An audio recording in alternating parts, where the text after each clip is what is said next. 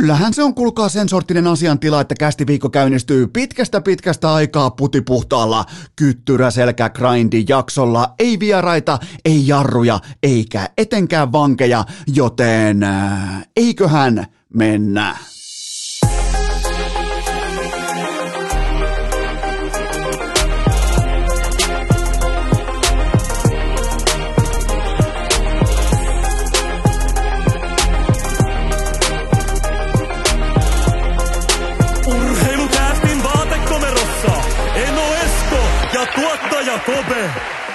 Tervetuloa te kaikki mitä rakkahimmat kummikuuntelijat jälleen kerran viikonlopun jälkeen. Urheilukästin mukaan on maanantai 13. päivä joulukuuta ja valitettavasti minä, Eno Esko, tuottaja Kope ja apulaistuottaja Hunu joudutaan starttaamaan tämä kyseinen kästiviikko äh, jopa pettymyspitoisilla, ei kuitenkaan suuttumuspitoisilla uutisilla. Nimittäin meidän hiihtoseura, urheilukästin kyttyrä selkägrindaajien ikioma hiihtoseura on kohdannut valitettavasti laturaivoa, koska mä olin ihan normaalisti perjantaina hiihtämässä, tiettekö perinteistä ja äh, vai, vaativat, ei voi edes sanoa Lahen ää, paikallisen mäkimon montun äh, vaikeaa nousua. Voiko sanoa enää nykypäivänä, että se on Intiani kukkula? Tuskin voi, joten laittakaa siitä mulle känseli, laittakaa känseli äh, Lahden äh, latuverkostolle kaikille samaa rahaa, mutta se on kuitenkin se legendaarinen nousu, missä Iivo erotellaan Kläbosta ja näin poispäin, mutta tuota, äh, tässä kyseisessä mäessä ja sen oheismäissä mä yritin tuossa perjantaina vähän niin kuin sutia eteenpäin mun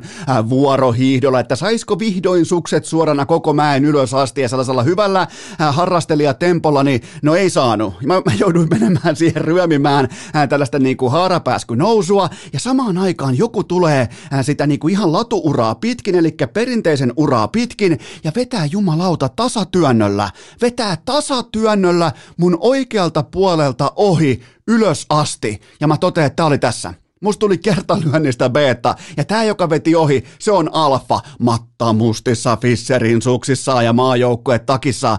Tasatyönnöllä pysty suoraan seinää painaa ylös asti. Siis mä en ole koskaan kohdannut näin passiivista, hyvin kätkettyä laturaivoa. Joten se oli, se oli niinku, mä, mä tulin niin pahasti alfatetuksi tuossa tilanteessa, että ei varmaan koskaan näin niin kuin pahasti vedetty kalsareita tai hiihtopoksereita pään yli ja naurettu vielä ehkä sisäisesti perään, mutta täytyy sanoa, että tasatyönnöllä Intiani kukkula ylös asti ja ne kaikki muutkin mäet sieltä Karpalon montusta ja näin poispäin, niin jumalauta tasatyönnöllä, kun itse joutuu vetää hyvä, ettei, äh, tiedättekö miten lapset tekee hiihtokoulussa vaikka jossain ylläksellä, että menee niinku äh, sivuttain askel kerrallaan ylämäkeen. Itellä on se seuraava vaihde, edessä, niin sieltä tullaan tasatyönnöllä kaikista maailman ää, tyyleistä, joten mä oon tällä hetkellä hiihto beta. Mä olin tuossa pari viikkoa, mulla oli mitalikahvit. Heitetään nekin, heitetään sekin nyt samaan rahaan, koska mä juhlin tässä ehkä vähän, äh, miten se nyt sanoisi, ehkä vähän etuaikaisesti juhlin mun hiihtosuunnistuksen Suomen mestaruutta, niin täytyy myös sanoa, että nyt kun Minna Kaupila tässä viimeisimmällä sunnuntailenkillä ei ollut jälkikasvua mukana, niin Mä en tiedä, onko Minna Kauppi suunnistuksen maailmanmestari kuullut, mitä mä oon sanonut, että mä olen hänet pystynyt ohittamaan hiihtoladulla, niin tuota, nyt tuli sitten jokainen peruna perunasta, joten tota, se paino ohi. Se hyvä, ettei hiihtänyt ympyröitä. Vanha suunnistajamestari hiihtää ympyröitä meikäläisen ää, vaiheilla siinä, kun se painaa ohi, joten sinne meni, ää, sinne meni hiihto alfapositio, sinne meni mitalikahvit, sinne meni hiihtosuunnistuksen hallitseva Suomen mestaruus titteli kaikki, joten mut on siivo siivottu, mut on putsattu, mulla ei ole enää mitään jäljellä periaatteessa sielustani tämän kyseisen viikonlopun jälkeen, mutta eli tota, te olette pyytänyt hiihtoraportteja ja todennäköisesti loppuu nyt tähän, koska mulla ei ole enää mitään sanottavaa hiihtämisestä, koska jos sut pestään noin pahasti, ensin ylämäessä tullaan tasatyönnöllä ihan normilatua pitkin, sen jälkeen kertaalleen jo ei palata syihin, miksi mä menin Minna Kaupista ohi, mutta se painaa niin kovaa ohi musta, että tota, ikään kuin se olisi tiennyt, että toi on muuten se jätkä, joka kertoo, että se on hiihtosuunnistuksen Suomen mestari, niin jumalauta muuten tulee laduilla turpaa tällä hetkellä. Mutta hei, se on tällaista niinku kätketty laturaivo, se on, voisi olla jopa tämän talven trendi, kätketty, salattu, jopa pimitetty laturaivo, mutta laturaivon kylke on myös pakko todeta, että mä oon saanut tänä talvena myös tällaisia latuihastuksia tai latu äh, hyvän olon tunteita, varsinkin kaikista niistä hetkistä, kun ihan pienet tenavat innoissaan lapsen intoisesti hiihtää pitkin latuja. Ja jos muistaa vaikka omaa kouluaikaa tai ei, ei ehkä ihan jotain tarha kautta alaaste, vaan joku yläaste kautta lukio, niin kyllä siitä jostain syystä siitä tuli vähän pakkopulla maista, niin on hienoa nähdä, että nuorukaiset, kenties yläastelaiset junnut, niin, niin hyvällä niinku hymyllä, energialla, ilolla nauttii siitä, että ne on hiihtämässä, joten jos on laturaivoa, niin olkoon toi nyt vaikka sitten latuihastusta. Toivottavasti nähdään muuten sitä paljon enemmän vielä Suomessa, nyt varsinkin kun toivottavasti myös alkaa laajemmin Etelä-Suomea myöten hiihtäminen, niin tota, muistakaa tehdä, muistakaa kokea latuihastuksia. Ne on kuitenkin pitkässä juoksun, sen vie sua paljon pidemmälle kuin laturaivo, ellei joku vedä susta ylämäessä tasatyönöllä ohi. Joten nyt kun mä oon hävinnyt kaiken, niin mä oon teille myös velkaa, ja mä teen nyt teille, vain teille kuuntelijoille, en someseuraajille, vain teille kuuntelijoille. Mä heitin teille nyt tänä maanantaina uh, urheilukästin joulupaita, eli missä on, missä tota, joulupukin reki on vähän keltaisesta lamposta väännetty sitä rekeä nyki eteenpäin, erittäin mukava biisoni ja joulupukilla on nopeet päässä ja lahjavarastossa tai lahja Äh, bokseissa saattaa olla jollekin jotain tuttua ja varsinkin tuttuja kaupunkeja, lähinnä niitä kaupunkeja, missä on hyvin, hyvin tuhmia lapsia, niin tuota, äh, tämä joulupaita, kun meet nyt tänä maanantaina ostamaan sen osoitteesta hikipanta.fi, niin siihen tulee myös erittäin harvinainen keräilyerä, tällainen biisonineule, tulee kaupan päälle veloituksetta. Ja tämä on vain teille kuuntelijoille. Mä en edes tule kertoa tästä somessa yhtään mitään maanantain puolella, joten me heti osoitteeseen hikipanta.fi ja se tarjous on suoraan siinä sun silmien edessä. Ja se on voimassa vain teille, jotka kuuntelette, vain teille aidoille, jotka aloitatte urheilukästin kuuntelun siitä, kuinka Eno Esko tyhjentää koko hiihtosielunsa, senkin mitä siellä vielä jäljellä oli, teille rakkaat kummikuuntelijat, joten mä en ole enää hiihtäjä, mä en ole enää vakavasti otettava äh, Pekingin olympiaurheilija, joten mä oon teille paitoja velkaa, menkää ostamaan joulupaita, siihen tulee erittäin harvinainen biisonineule, kaupan päälle veloituksetta. Osoite on hikipanta.fi ja tämä on vain teille, jotka kuuntelette. Ää, mennäänpä ensimmäiseen aihepiiriin ja se on se, että me on tää totta kai aikamoinen koiratarha tällä hetkellä, tuottaja Kope ja apulaistuottaja Hunuri, niin nehän syö kahdesti, kumpikin syö kahdesti päivässä tismalleen samaan kellon aikaan ja se mikä on hyvin mielenkiintoista, niin kumpikin aina, joka ikinen kerta, vaikka kupeessa on varmaan väliä tuommoinen neljä metriä, niin joka ikinen toinen kerta kumpikin haluaa tsekata kesken oman syönnin kenties vähän sitä toisen kuppia, ne vähän silmäilee, ne vähän mulkoilee ja heti kun on oma ateria syöty, välittömästi mennään pesemään toisen kuppia toisinpäin ja se kehä pyörii vähintään tuommoisen 10-15 minuuttia. Elämä sinällään on vähän vastaavanlainen tunteiden sekamelska, eli kun urheilija on rohkea ja se epäonnistuu, niin sehän on yhtäkkiä, se on petturuutta, se on taktista osaamattomuutta, mutta kun tämä sama kyseinen urheilija, se on rohkea ja se onnistuu, se on pelirohkeutta, se on identiteettiä, se on uutta aikaa, se on kaikkea tätä. Silloin aletaan valamaan jumalauta patsaita. Joten nyt kun meillä on nämä kaksi kuppia meidän edessä, toisessa on ihan tismalle, tai niinku molemmissa on tismalleen sama annos. Se on rohkeutta, se on pelirohkeutta. Niin eihän me voida kesken aterian joka ikinen helvetin kerta päättää, että kun Peter Kotilainen ottaa sen pallon vasemmalla laidalla, leikkaa keskelle, tekee pelirohkean ratkaisun, voittaa Suomelle kaksi M-finaalia – ja silloin siitä tehdään hen- vähintäänkin henkisesti patsaita, siitä tehdään lehtiartikkeleita, siitä tehdään huoneen taulu, että tästä on kyse rohkeudessa, niin eihän se nyt jumalauta voi mennä niin kuin tehdään samoja toistoja, samoja asioita, ja lopputulos onkin sitten äärimmäisen negatiivinen, eli se, että hävitään Ruotsille M-finaalissa kotikentällä, niin eihän me voida yhtäkkiä kääntää rotsia, että tämä sama rohkeus onkin taktista piittaamattomuutta tai typeryyttä tai joukkueen muroihin kusemista tai mitä muuta vastaavaa. Joten nyt taas opittiin te kaikki kanssa äh, sählyfanit, jotka katsotte suurin piirtein kerran kahteen vuoteen yhden sähly, sählyottelun vähän niin kuin minäkin, niin tota, varsinkin sellaisen ottelun, missä eittämättä vähän ehkä kenties tuntee jotain. Mun mielestä ei ole mitään väärää, että tuntee jotain liittyen urheiluun, vaikkei seuraa sitä vaikka äh, pääsarjatasolla tai näin poispäin. Niin nyt kun teillä kenties tunne pääsi kaappaamaan, että vittu miten typerä menetys ja sen jälkeen vielä hävii kaksinkamppailu ja Ruotsi tuo ja siellä Forsberg, juu, ei, ei. Niin tota, miten jos vaan sykkeet alas? Mä haluan kuitenkin muistuttaa siitä, että siitä ei montakaan vuotta, kun suomalaispelaaja ei uskaltanut ottaa ratkaisusottia loppuhetkillä missään lajissa. Nyt kun niitä ratkaisusotteja uskalletaan ottaa, niin sehän kielii jostakin – Joten tota, ihan siis rauhassa vaan, tsekkauspolarista kyllä vaan sykkeet alas. Että korkean varianssin lajissa ne kaksi mestaruutta tuli tismalleen samalla tavalla. Se kotilainen, noin pelaajat, noin rohkeat pelaajat, on sitten laji, salibändi, jääkiekko, mikä tahansa, ne rohkeat pelaajat, ratkaisuhetkillä, Sami Juhansson, kumppanit, aikoinaan junnujen kisoissa Patrick Laine, Sebastian Aho, ne astuu esiin, ne ottaa se jengi reppuselkää, joten ei määritellä sen tulostaulun pohjalta sitä, että onko se rohkeus oikea vai väärä valinta, koska huippurheilussa se on aina oikea valinta. Joten mulla ei ole mitään muuta raportoitavaa salibändin M-finaalista, jonka siis Suomi hävisi, kuin se, että kun pelataan samoilla korteilla, samalla käsi tavallaan frekvenssillä, samalla otannalla, samoja pokerijakoja, niin ei anneta sen lopputuloksen nyt kääntää koko kansaa mullin mallin, että yhtäkkiä ollakin pettureita, ollaan taktisesti kypsymättömiä. Se on yksi pallon menetys. Kotilainen laittaa sen pallon siitä, vastustajan päätyy, laittaa sinne takayläseen tai etuheltaa siitä.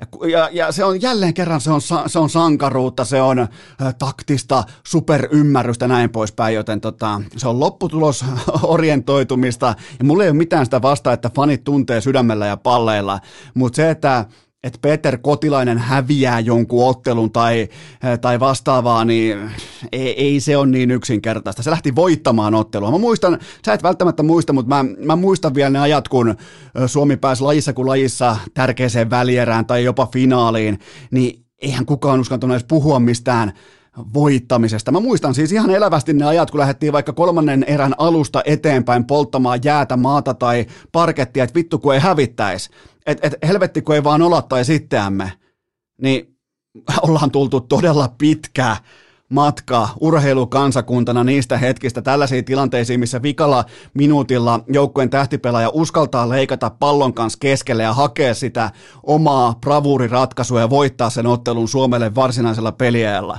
Sitten kun se hävitään varsinaisella peliajalla, niin se on urheilua elämässä käy joskus niin, joten nyt kun meillä on nämä ruokakupit meidän eessä, niin ei tuijotella sinne kaverin kuppiin. Yritän koko ajan täällä Kopellekin ja Hunnullekin sanoa, että keskittykää siihen omaan kuppiin. Älkää valitko lennosta, älkää pelatko kaksin korteja, joten siitä on kyse tässä salibändin M-finaalin jälkipyykissä. Suomelta ihan ok kisat ja mm, Suoritus, suoritus jäi lyhyeksi, se oli kultamitali tai boost, ja tämä suoritus oli yhtä kuin boost. Ää, sitten hypätään urheilukästi legendaariseen aikakoneeseen, ja ää, vetää vähän reippaampi siirtymä tuonne 65 miljoonaa vuotta taaksepäin, kun dinosaurukset vaelsivat maan kamaralla. Täällä oli silloin nimittäin urheilukästin tietojen mukaan yksi ihminen, ja miettikää, sekin sattui olemaan jääkiekon päävalmentaja. Hänen nimensä oli John Tortorella. Ja nyt tämä sama, sama Tortorella, joka on siis elänyt urheilukästin tietojen mukaan 65 miljoonaa vuotta ja selvinnyt siitä jumalattomasta asteroidivyörystä, joka tappoi kaikki dinosaurukset ja kaikki jääkaudet ja nää. Se on silti tullut tähän pisteeseen saakka. Ja se on tullut läpi helvetin, läpi kaiken, mutta viimeinen tikki on se, 65 miljoonaa vuoteen. Viimeinen tikki on se, kun huippulahjakas, erittäin eksklusiivisen taidon itselleen marinoinut Trevor Zegras nostaa NHL-hyökkäjä nostaa kiekkonsa lavan päälle, hämää ilmaveiviä, nostaakin sen vippinä kaverille maalin edustalle ilmassa. Ja Sani Milano, yhtä älykäs fiksu pelaaja, modernin pelaaja, tulevaisuuden pelaaja, lyö sen kiekon ilmasta sisään, niin siihen hirtti kiinni kaikki muu tähän saakka on mennyt, mutta siihen hirtti kiinni. Ja John Tortorella, absoluuttinen dinosaurus, totesi, että tämä on huonoksi lajille. Tämä tässä, tämä ilmaisu, että tämä Trevor Chegrasin uskomaton peliälyn, tilanneälyn, tekniikan, taidon, rytmityksen, ajotuksen, kaiken äh, kombinaatio, se on huonoksi lajille. Coach Tortorella sanoi ESPNllä, että tämä on kuulkaa, tämä, tämä tässä, tämä on huonoksi lajille. Joten tota, ihan sama kuin sanoisi, että vaikka nämä sählyn kotikisoissa 13 000, liki 13 000 katsoja areenalla. Miettikää, kun Niko Salo sanoisi vaikka media, median edessä M-finaalin jälkeen, että joo, ihan hyvä peli, mutta tota, täytyy sanoa, että tämä 12 500 kotifania täällä Hartwell Arenalla, niin tämä on huonoksi lajille. Ihan siis pokkana vaan. Tai sama kuin linjaisi, että äh, Kimi Räikkösen omitakeinen tyyli oli huonoksi formuloille, tai äh, sama kuin toteaisi, että Diego Maradonan liian pitkä pallollinen kuljetus 86 MM-kisoissa oli huonoksi jalkapallolle, koska silloin piti syöttää jalkapalloa, piti, äh, piti konemaisesti syöttää kaverilta toiselle jalkapalloa ja edetä syöttämällä. Se oli syöttäjien peli silloin. Niin sitten tulee tällä yksi kymppipaita jostain, jostain Buenos Airesin kupeesta, ja se kuljettaa liian pitkän kuljetuksen kierroksen Englantia vastaan, ja se on huonoksi lajille. Joten kylmä jumala. Niin ja sekin oli siis, olihan sekin tavallaan aikanaan koripallon tuho, kun Michael Jordan vaihtoi ilmassa pallollista kättä finaaleissa Lakersia vastaan. Sekin oli huonoksi lajille. Joten tota, tämä on jopa Coach Tortorellan ex-coach, toivottavasti ainakin ex-coach, toivottavasti ikinä ei valmenna enää yhtäkään NHL-joukkuetta, koska se on, muutenkin se on, miettikää, ne on kuitenkin kapasiteetiltaan noin halliton tuommoista 20 000 katsojaa suurin piirtein. Miten sinne mahtuu edes? Dinosaurus, miten, miten nämä fanit voi ostaa lippuja jääkiekko tapahtumaan, jossa päävalmentaja määrittelisi, että mikä on hyväksi tai huonoksi lajille, josta hän itse vaikuttaa voimakkaasti. Mä en halua sanoa, että hän ei ymmärrä hevosen perseen vertaa, mutta hän haluaa ihan selvästi lyödä nyt vetoa sen puolesta, että kauan tuolla pystyy trollaamaan saamatta kenkää, koska tämä on moneltakin kantilta melko lailla syvänussittua hevosen paskaa. Kuunnelkaa tarkasti. Äh, äh Tortorella on NHLn kaikkien aikojen merkittävimmän TV-partnerin asiantuntija, ja tämä partneri myy viihdettä. Tämä myy ilmaveivejä, ilmasyöttöjä, alliup-syöttöjä, supertähtiä, nuoria supertähtiä ja näin poispäin. Niin niiden puhuva pää analyytikko toteaa, että kerrankin kun jääkiekko on breikannut isosti taiteenomaisena lajina, niin niiden johtava analyytikko ilmoittaa, että ei, tämä on ihan cool juttu, mutta tota, tämä on huonoksi lajille. Ja sitten vielä sekin, että Äh, Tortorella on tovin kuluttua asemassa, että häntä ei haluta TV-studion eikä penkin taakse, että hän on aika hyvin pystynyt manipuloimaan erittäin fiksusti omaa asemaansa tähän saakka, niin putoako se pallo nyt näin näyttävästi lattiaan sitten meidän kaikkien silmien edessä? Voimakkaasti nimittäin näyttää siltä, että pallo droppaa aika vahvasti parkettiin tällä hetkellä. Ja, ja sitten vielä kaikki lisäksi se, että Tortorella, ja se mikä on huonoa TVtä, niin Tortorella jumiutui samaan ää, tällaiseen, niin kuin, se on hieno temppu, mutta huonoksi lajille mantraan tai kehäpäätelmään, ja se toisti sen 3-4 kertaa.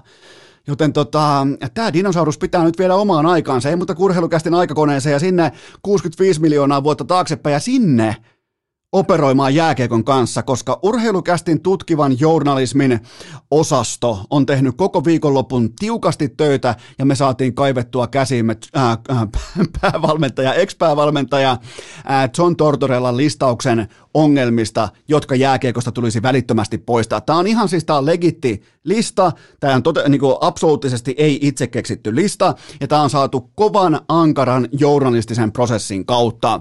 Ää, aivan aluksi Tortorellan mielestä tulee poistaa ilmaveivit ja tekniset suoritukset, joissa kiekko käy kokonaan ilmassa. Se on mun mielestä ihan ymmärrettävää, ei muuta kuin nää helvettiin.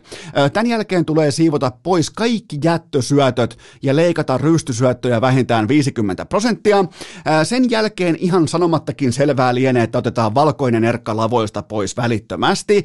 Sitten on syytä poistaa 75 prosenttia raitin mailoista, koska ne ovat huonoksi lajille saatanan diivat. Tämän jälkeen tulee palata aikaan, jolloin pelaajan villapaidan selässä oli vain numero eikä nimeä, koska se nimi tekee pelaajista yksilöitä ja yksilöt, nehän on huonoksi lajille. Ja lopuksi lopetamme tämä kaikki nämä niin kuin Totorelon haaveissa tai niin kuin linjauksessa pitää myös ymmärtää lopettaa kaikki nämä lämmittelypelleilyt, kuten lapsien tervehtimiset, kiekon antaminen jollekin vaikea, vaikeasta sairaudesta toipuneelle pikkufanille, kaikki se pois, ne on huonoksi lajille. Kaik, ei mitään muuta kuin keskialueen trappia, hallittuja alivoimaisia hyökkäyksiä, yksi ajaa kovasti maalille ja sen jälkeen toivotaan 60 minuuttia, että hyviä asioita tapahtuu, koska onnihan suosii aina sitä, kun tekee kovempaa töitä.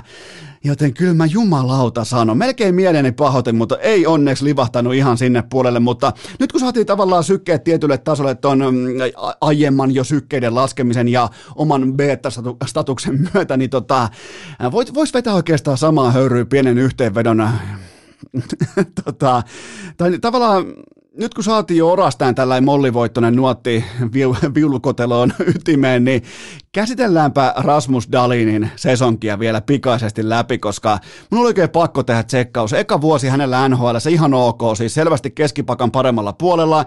Toinen vuosi ujo notkahdus, kolmas vuosi, eli viime vuosi, ihan siis selkeä putoaminen jo korvaavankin AHL-pelaajan alapuolelle, ja nyt on tällä hetkellä Rasmus Dalin kokonaisvaltaisesti yksi koko NHLn heikkotasoisimmista suorittajista. Et, Tämä on siis, ja teistä hyvin moni on kysynyt multa, että miksi eräs suomalaispakki ei ole mukana vaikkapa hyvinkään monessa tota, Leijonien Pekingin kokoonpanossa. Mulla oli pakko käydä tsekkaamassa, että mihin Dalin asettuu tällä hetkellä Buffalon kokoonpanossa. Ja Dalin on GAR-statistiikan mukaan Buffalon toiseksi heikoin suorittaja, kun ne kaikki osa-alueet otetaan mukaan. Ne on totta kai kaikki erikseen miinuksella, mutta sieltä löytyy yksi nimi vielä hänenkin alapuolelta ja se on valitettavasti Henri Jokiharju, joten sen takia Jokiharju ei ole myöskään mun vale GM-papereissa ollut mukana, mutta on siis todella mielenkiintoista nähdä, että mitä helvettiä Buffalo aikoo tehdä Dalinin kanssa. Buffalo on ollut aikoinaan vähän vastaavanlainen, toki paljon halvempi tilanne käsissään. Silloin se johti vaatefirmaan, koska se on ihan selvää, että se, mikä on ainoa asia, mikä on varmaa liittyen Rasmus Daliniin, niin siitä ei tule huippu ammattijääkiekkoilija. Se on ihan absoluuttinen fakta. Me ollaan nähty riittävästi, meillä on riittävästi dataa, se jätkä on luovuttanut. Mä luulin al- alun perin, että kyse on vain asenteesta tai suhtautumisesta. Ei ole, toi jätkä ei osaa pelata jääkiekkoa. Urheilukääst! Tämä on virallisesti Arsenalin vuosi! Tähän välikköön nyt sitten kuitenkin kaikki muutkin asennevammaiset katupelaajat erittäin tarkkana, koska mulla on teille kaupallinen tiedote ja tämä on jotakin täysin uutta. Tämän tarjoaa Wilhelm Street Hockey 2022. Kyllä vain aikaisen linnun ilmoittautuminen katu piha, lätkä, turnaukseen, kiertueeseen. Se on nyt auki. Se on auki koko loppuvuoden ja siinä on yhtä kuin 50 euron alennus. Ja mä voin luvata teille perustuen vanhaan statistiikkaan, nämä kaikki turnauspaikat Street Hockin tiimoilta, ne myydään loppuun. Tämä ei ole mikään mielipide, tämä on putipuhdas fakta, joten voit mennä välittömästi osoitteeseen sthaki.com, kyllä vain sthaki Com, ja sinne vaan joukkuetta sisään. Tämä on aika hieno tapahtuma. Mä olen varmaan katsomassa tommosen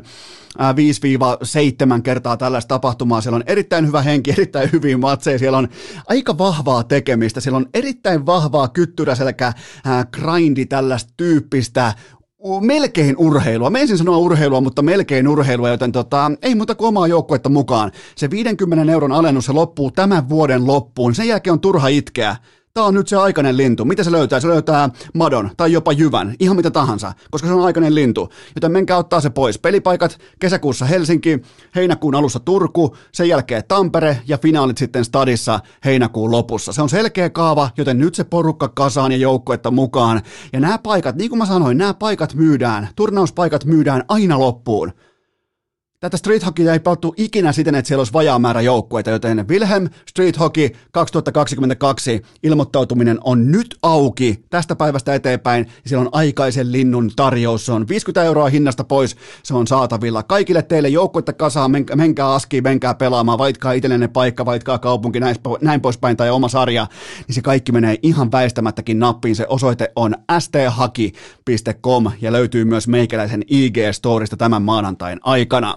Äh, tähän kylkee myös toinen huippunopea kaupallinen tiedote, jonka tarjoaa lihasvasara.fi. Ja nyt on hyvin harvinaislaatuinen alennus tarjolla. Se on vain sen verran kuin tavaraa riittää, eli alennus loppuu siihen saakka, kun tätä kyseistä urheilukoodia on käytetty 50 kertaa, joten tota, ensimmäiselle 50 Booster M2, erittäin laadukas, suosittu huippuluokan lihasvasara. Mä käytän jatkuvasti, melkein tuommoisen kolmen neljä kertaa viikossa lihasvasaraa, niin koodi urheilu antaa 10 euroa alennusta 50 ensimmäiselle alle. Ja sen jälkeen tulee taas normihinnasto. Ton halvemmalla, lupaan teille, ton halvemmalla te ette löydä koko maailmasta laadukasta, huippulaadukasta lihasvasaraa. Joten se on voitto tai kuolema tässä ja nyt. Turha sitten enää itkeä vaikka tiistaina. Se, se, se on tässä ja nyt. Joten Booster M2 alessa vielä tänään. Tämä on täydellinen joululahja. Lihasvasara.fi ja muistakaa koodi urheilu 50 ekalle. Se koodi on urheilu, antaa suoraan 10 euroa pois loppusummasta. Hyvin yksinkertaista, helppoa ja kivaa. Koodiurheilu ja osoite on lihasvasara.fi. Ää, tähän hännäksi vielä huippunopea K18. Tuoteinformaatiosen tarjoaa tuttuun tapaan Coolpet. Se on maanantai, tuplausviikko, eli vedonlyönnin ehkä klassisin malli. Muistakaa sinkkukohteet, muistakaa aina etsiä markkinatoppikertoimia, muistakaa aina etsiä parasta hintalappua, mitä tahansa koskaan teettekin etsikää aina parasta hintalappua, joten se löytyy hyvin usein Kulpetilta. Tuplausviikko käyntiin siellä vähintään 5 tonnia lisäpotissa. Kaikki lisäinfo Kulpetin sivustolta, kaikki pelaaminen maltilla, älykkäästi ja K18. Urheilukääst! Podcast, jota Ika Lehkonen koettaa vieläkin kuunnella vanhasta puuradiostaan. Lieneepähän paikallaan raportoida sekin erikseen, että kuulkaa Eno Esko veti viikonloppuna ensimmäistä kertaa varmaan pariin kolmeen vuoteen ihan virallisen puvun päälle. Eli legendaarinen Vale GM puku on nähty muuallakin kuin urheilukästi vaatekomerossa. Olin mun hyvän ystävä pariskunnan häissä. Onnittelut vielä kertaalleen Mikolle ja Viljalle. Mahtavat, mahtavat juhlat. Ja täytyy muuten sanoa, että kun häät lähtee liikkeelle tyylinä, ne lähtee, jos nämä on, molemmat rakastaa formuloita, niin mikään ei ollut hienompaa kuin on tunteellista, vihkimisen jälkeen tunteellista musiikkia, rauhallisia hymnejä siellä äh, tota, hääpaikan ilmassa, ja sen jälkeen, kun hääpari äh, kävelee sormukset sormissaan vähän niin kuin sinne yleisöltä maskin puolelle, ja sen jälkeen vaihtuu tempo tähän, mä laitan teille nyt jonkinnäköisen pikku näytteen tästä pyörähtämään, Tempo vaihtui yhtäkkiä tähän.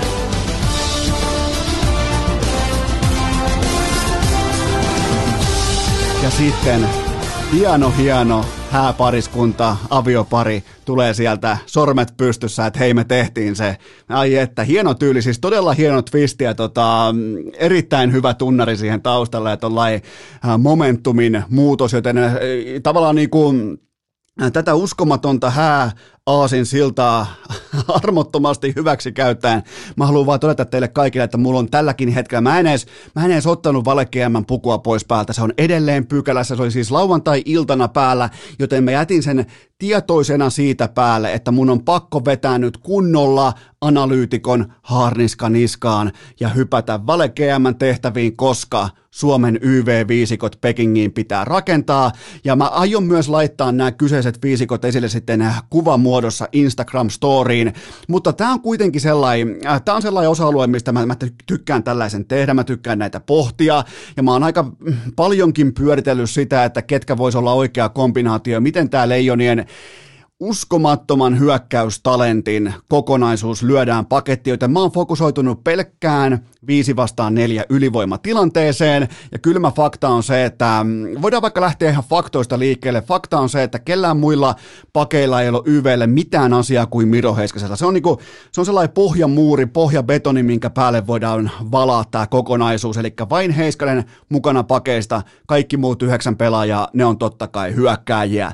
Ja mä en ole siis sen, sen tyylinen jääkekon ystävä, että mä liputtaisin lähtökohtaisesti viiden hyökkäjän puolesta, mutta nyt Tämän kyseisen joukkueprofiilin tiimoilta on pakko tehdä rati- äh, radikaali poikkeus. Äh, mä oon pitkän pitkän pyörittelyn jälkeen kasannut Leijonille kaksi YV-koostumusta, en siis ykkösyyvetä tai kakkosyyvetä. Tulos määrittelee. Näillä ei ole minkäännäköistä marssijärjestystä, näillä ei ole minkäännäköistä sellaista tilannetta, että hei toi laitetaan aina ensin, toi laitetaan jälkeen, ei, ei ja vielä kerran ei. Tulos määrittelee ja tehokkaampi pelaa. Se on siis karu fakta, että tässä turnauksessa ei ehdi alkaa etsiä sitä kuumaa lapaa. Lisätiedot voi käydä kysymässä vaikka Suomen salibändin maajoukkueelta. Siellä etsittiin kuumaa lapaa ja sellaista ei ollut olemassakaan, joten tota, mä laitan totta kai kaikki munat aina samaan koriin ja, ja silti mä haluan nähdä, että kumpi näistä YV-viisikoista olisi lopulta se parempi, kun mennään varsinkin niihin tosipeleihin. Joten mä esittelen teille ensimmäisen urheilukästin YV-viisikon. Voitte vähän mallinella näitä niin kuin ajatuksissanne vaikka taktiikkataululle. Herra ja Hidalko sekä kiekollinen alfa tässä YV-viisikossa ja kaikki actioni pyörii tämän kyseisen yksilön kautta. Hän on totta kai Mikko, Rane, Raivaussaha, Raunonpoika Rantanen. Rane tekee tässä YV-koostumuksessa kaiken muun paitsi laulaa kansallishymnin. Eli mulla on Rane playmakerina, mulla on Miro Heiskanen viivassa, mulla on vastapuolella vasemmassa siivessä Patrick Laine raitin laukojana ja ennen kaikkea Laineen tehtävänä on venyttää kenttää, tuoda siihen stretchiä mukaan, tuoda iso uhka siitä, että se iso Tesoman tykki on ladattu valmiiksi. Aina ei tarvitse kilauttaa, aina ei tarvitse tehdä maalia, joka paikasta ei tarvitse laukaa, mutta tässä YVssä vastustajan AVlla pitää olla täystietoisuus siitä, että siellä on se uhka jatkuvasti läsnä. Joten Rane pyörittää ja, ja tota, päädyssä Roope Hintz ja maalin edustalla Jesse Biisoni Puljujärvi ison perseensä kanssa, Biisonin perse siihen, joten tota, Rantanen tähän saakka 6 YV-maalia ja yli, yhteensä 10 YV-pinnaa, Suomen tehokkain YV-pelaaja tähän saakka nhl Heiskanen viivassa yksin, 7 YV-paunaa tähän saakka, ja Heiskasella on myös se tärkeä tehtävä, että hän tuo sen kiekon alueelle. Se on erittäin, erittäin tärkeä tehtävä, eikä vain tuo sitä alueelle, vaan aina YV-pelaamisessa sen ensimmäisen prioriteetin tulee olla se, että se suora hyökkäys johtaa johonkin muuhun kuin tilanteen passivoimiseen, eli suoran hyökkäyksen viimeistely, maalintekopaikka, pienen YV-tilanteen luonti vaikka 2-1 johonkin ja siitä ratkaisu näin poispäin, niin siinä Miro Heiskanen on yksi NHLn parhaista pelaajista. Patrick Laine vasemman siiven ampuja, niin kuin tuli sanottua, ja nimenomaan se, että Lainella kun on se laukasuuhka, niin silloin ihan ok myös poikittaissyöttäjän valikoima, mutta missään nimessä tämä peli ei tule pyörimään Patrick Laineen lavan kautta. Hän ei niinku ala jauhamaan Heiskasen kanssa viivaan tai mitään vastaavaa, mutta hän voi antaa levinnyttä neliötä vastaan. Hän voi antaa sen poikittaissyötön Rane Raunan pojalle, koska myös Rantasella on yksi liikan tällä hetkellä vaarallisimmista toispolvilämäreistä. Joten siinä on erittäin hyvä aihio sille, miten toi saadaan toi takakolmio pyörimään. Päädyssä Roope Hintz 24 peliä tällä kaudella 18 paunaa todella epäonnisen alun jälkeen YVllä vasta lämpeämässä. Ja sitten vielä maalin edustalla Biisoni Puljujärvi vasta yksi tehty, ehkä vähän yllättäenkin, vasta yksi tehty YV-nyytti, mutta mä luotan siihen Bisonin iso perseeseen ja silloin ymmärrys siitä, että mitä hänen tulee työpaikallaan tehdä. Se on osoittanut sen Edmontonissa ja se pystyy osoittamaan sen myös Leijonissa nimenomaan tässä kyseisessä YV-koostumuksessa, missä ei ole mitään muuta vastuuta kuin tilanteko, kiekkojen voittaminen ja maalin edustoimet ja siinä pulju on mies paikallaan, joten tämä kyseinen YV on yhtä kuin Rantanen, Heiskanen, Laine, Hintz ja Pulju. Sitten toinen YV-viisikko. Sebastian Aho on tämän viisikon konduktööri se tarkastaa kaikkien matkaliput, siis ihan kaikki liikevaihto, kaikki bisnes pyörii vain ja ainoastaan Sebastian Ahon kautta ja hän on tällä hetkellä tänä kyseisenä aamuna, hän on yksi NHLn parhaista pelaajista, 26 matsiin 1,23 paunaa per peli ja maaleja hitaasti kiiruhtaen tuollain 15 kasassa. Ja just nyt tällä jääkiekolla Aho on matkalla MVP-keskusteluun, joten Aho on totta kai playmakerin Helsingin paikalla ja aivan kaikki, niin kuin mä totesin, aivan kaikki ratkaisut perustuu siihen, että Aho on tuolla kyseisellä pelipaikalla yksi NHL vaarallisimmista sekä syöttäjistä että viimeistelijöistä. Joten se on vähän niin kuin kiekollinen mafioso, että Ahon pitää tietää, Ahon kautta kulkee kaikki. Muuten, muuten saa nukkua kalojen kanssa, jos ei kontaktoi ahoa siitä, mitä on tekemässä. Ja viivassa mulla on Teuvo Teräväinen. Eli mä en ota pakkeja enää mukaan, mä en leiki pakkien kanssa. Mulla on viivassa Teuvo Teräväinen. Mä tiedän, että hän on aikoinaan vaikkapa junnuissa jokereissa. Hän on pelannut viivassa, hän on pelannut junnujen maajoukkoissa muistaakseni myös viivassa.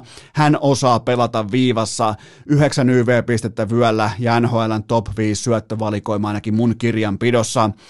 Vasemmassa siivessä äh, huippuvaarallinen, huippusesonkia pelaava Mikael Kralund, jonka voimin, toisin kuin Lainin, äh, Laineen tapauksessa, MGn tapauksessa me voidaan pyöräyttää tämä kuvio myös ympäri ja tehdä ahosta painottoman puolen viimeistä, eli myös MG voi pyörittää tätä peliä. Toki mä en tykkää, että leftin kaveri syöttää leftin kaverille viivaa. Mm, sitä on vaikea selittää, mutta mä en halua, että leftin kaverin kämmen on vähän niin kuin peiton puolella, kun se pystyy se neljön kulmaukko ottamaan aika hyvin pois sitä vi- viivasyöttöä, joten lähtökohtaisesti totta kai Ahon kautta pelataan, mutta MG on tuossa painottomalla puolella ehdottomasti paikkansa ansainnut. Ja päädyssä mulla on Anton Lundel, joka on ennenkin leftin jätkänä ottanut tuolta porukkaa reppuselkä, eli pystyy tekemään sieltä vaikka Ahon paikalle rotaatio nousu ja pystyy laukomaan siitä omasta noususta, pystyy kairaamaan maaliedustalle, pystyy tekemään tukitoimia, älykäs pelaaja ymmärtää oman roolinsa. Ja maaliedustalla mun on mun on helppo laittaa sinne yksi NHLn parhaista maalineduspelaajista, eli Alexander Sassabarkov. Se tuskin vaatii perusteluita. Joten tämä on Aho, Teuvo, MG, Lundel ja Sassa. Se on siinä se, se on, siis mä laitan tästä ihan, mä oon kuulkaa tehnyt taktiikkataululle oikein piirustuksen, että mitkä on syöttösuunnat, mihin suuntaan kukakin syöttää, mihin suuntaan ei syötetä, näin poispäin, joten tota, mulla on ollut täällä tällainen pieni kuin Ika Lehkonen sessio. Onkohan Ikakin aikoinaan hävinnyt hiihtokilpailussa, että se on vaan luovuttanut kaiken alkanut piirtämään taktiikkataulua, mutta mulla siis niinku, ihan selvä oli se, että kun mä en enää pärjännyt hiihossa tuolla Lahden laduilla, niin mä totesin, että varsinkin se, että jos se vedää tasatyönnöllä musta ohi, noissa vaikeissa nousuissa, pystyseinä nousuissa, niin tota, silloin on pakko ottaa taktiikkataulu ja siirtyä vaikka coachiksi, mutta siinä on vale GM, ja tämä on vähän sellainen uittaa uppoa tyyppinen tilanne, että näistä ei ole hirveästi pelivaraa. Ja ihan siis, ollakseni rehellinen, niin mun salaisissa asiakirjoissa kukaan muu ei ole edes järin lähellä YV-pestiä kuin nämä yhdeksän hyökkääjää ja Miro Heiskanen. Ehkä vielä joku Eili Tolvasen nimen voi heittää mukaan, mutta hänen tulee totta kai ensin mahtua joukkueeseen. Ja puljun mä pidän tämän osalta jatkuvassa tarkkailussa ja muiden YV-passit mä voin leimata välittömästi pysyvästi ilman minkäännäköisiä taakse katsomisia tai jatkokysymyksiä.